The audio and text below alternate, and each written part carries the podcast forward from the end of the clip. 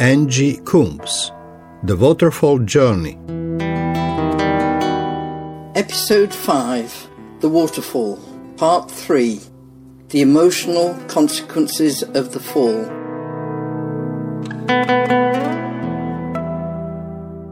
Before the fall, Adam and Eve had a secure foundation, a secure home, a place of love and belonging and connection. Their experience was of having all their needs fully satisfied within their trusting relationship with Father God. They knew who they were and whose they were. In that place, in the waterfall of God's love, they were filled by Him with overflowing love tanks, allowing them to have full and satisfying relationships with each other. The vertical relationship with the Father was the key to deep and perfect harmony between human beings. Adam and Eve, in the waterfall of God's love, knew that they were absolutely loved. They were at home. They belonged. They lived within a relationship of acceptance and security. They were valued. God wanted to spend time with them and had gone to so much trouble to set them in a place of shared delights. They had worth. God gave them both trust and responsibility and the freedom to act. They had meaning and purpose in their lives as stewards of creation and co workers with the Father in his purposes. So, where did pain come from?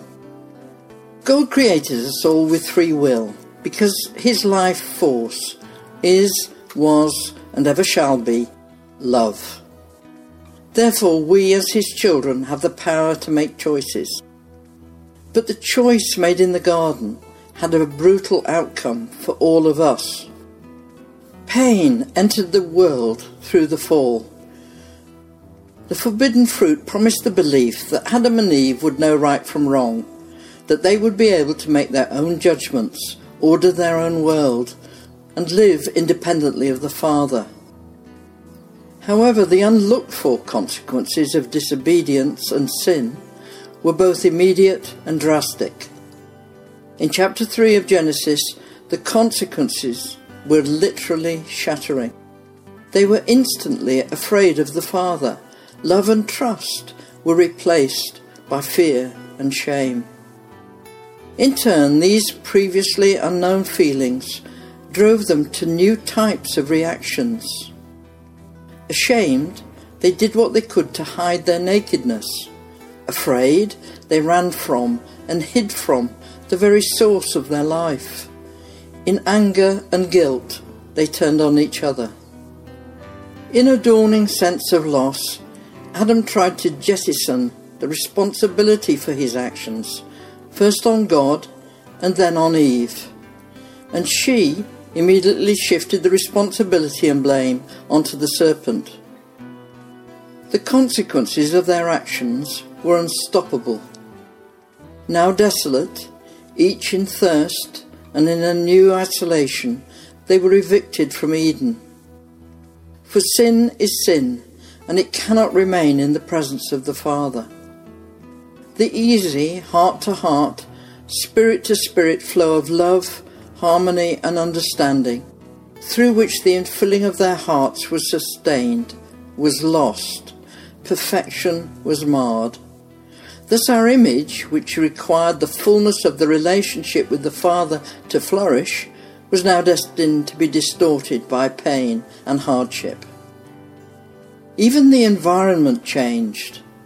From this time onward, there would be enmity between the devil and mankind. The very ground became cursed. Thorns and thistles would now grow where there had been none. Man would now have to toil by the sweat of his brow to eat and survive. Childbirth would be painful for the woman. The extent of the fall from grace can be seen in the contrast between chapters 1 and 2 of Genesis and chapter 4, in which by verse 8 Cain murders his brother, motivated by anger and jealousy.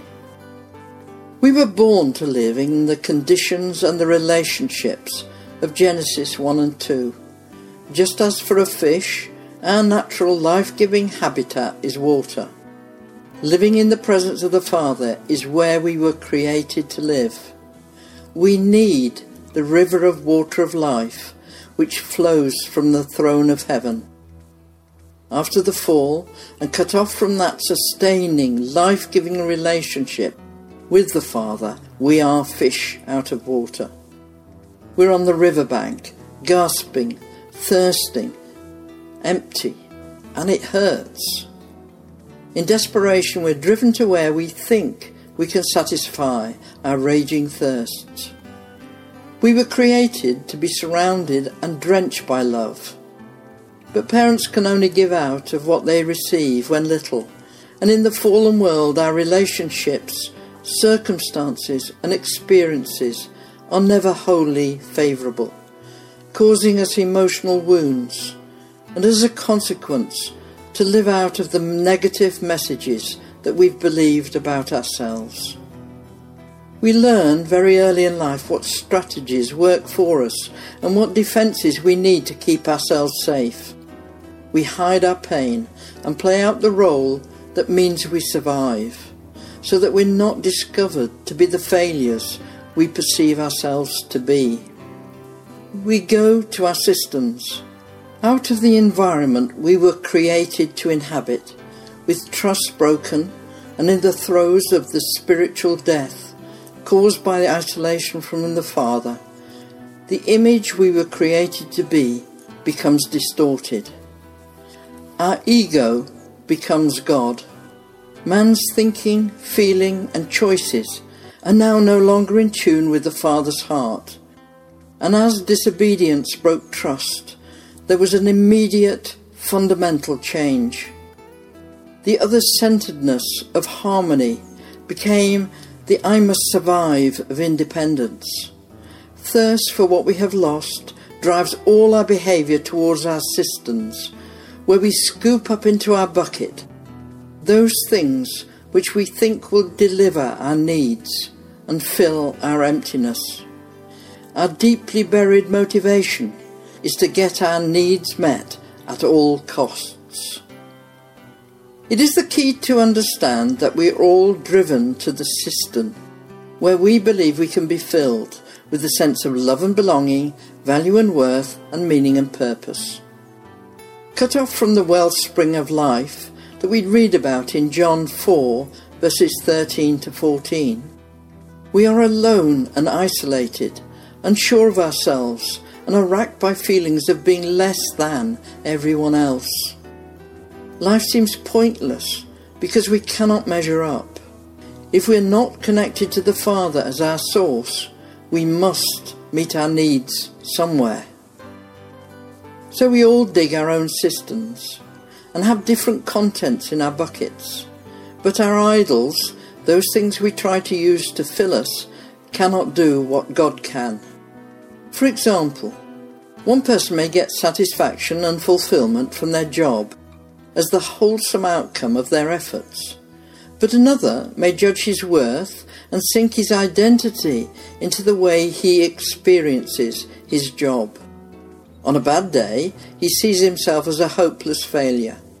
He's relying on the job and not his Heavenly Father to fill his life with meaning, value, and worth. His job, then, has become his idol. A sense of identity thus can be in something, the image we project, or what we think other people think of us. In the effort to keep up appearances, the gap between the part we play on the outside, which we show to the world, and our inner life can get more and more disconnected. We all live out of a place of distortion until healing restores the broken image. Our stories are important. God entrusted each one of us with our own individual walk. He wants to restore us, to lead us to wholeness, and to make those stories matter in kingdom terms. For His purposes, He needs our stories to be redeemed in His own. When we give our life to Christ, God starts the work of transformation. It is the sanctification process. Slice by slice, God will restore us, healing the wounds, unpicking our twisted thinking, and aligning us again to His heart. We need to start believing that God loves us right now as we are. We do not have to earn that love. My knowing that God loves me is the game changer. Even if I cannot experience it yet, we need to start by believing what God says about us.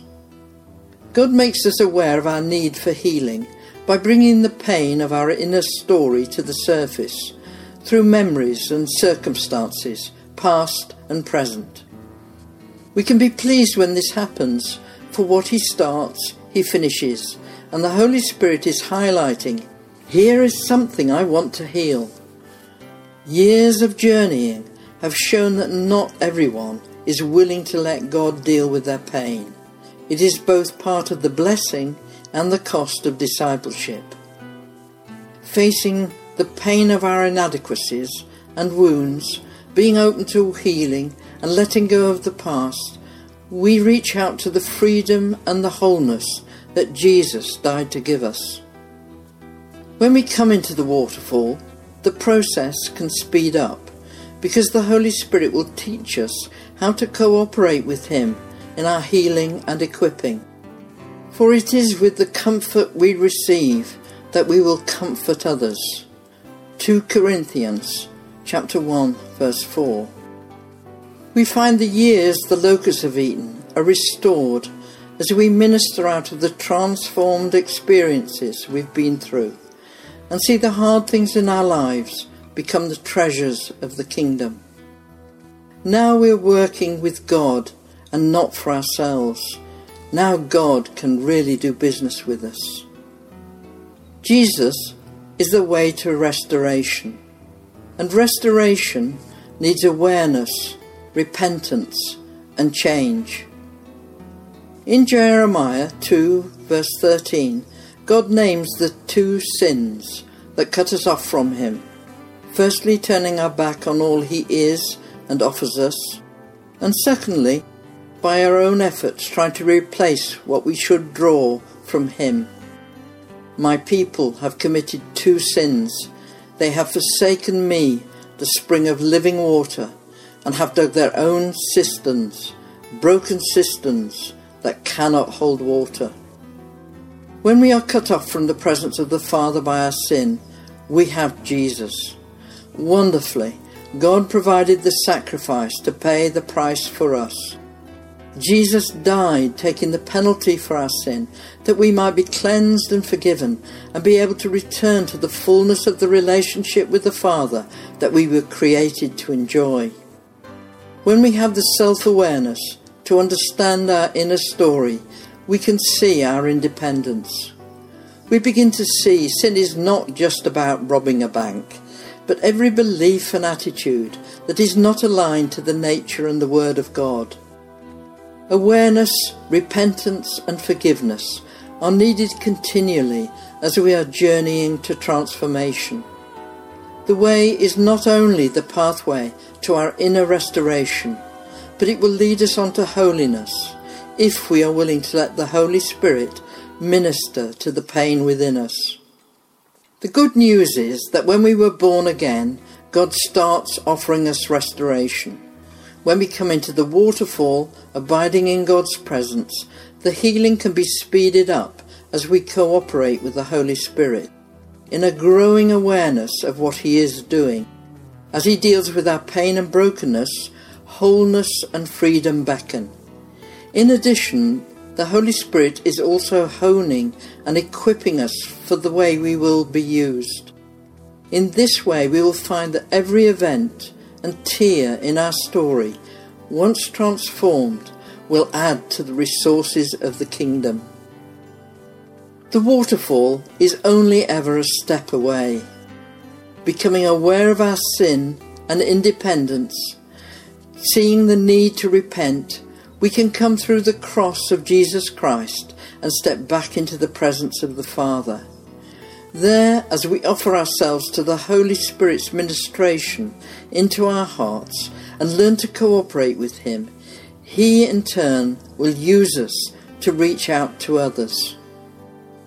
There is a clear choice of where we stand to live our lives, either outside the place of abiding, thirsty because the leaking dregs from a broken cistern do not sustain us, or in the full flow of the river of water of life, cascading in and through us. The waterfall is the presence of the Father, where we trust God for every aspect of our lives, and our true identity rests in God where we are who He says we are.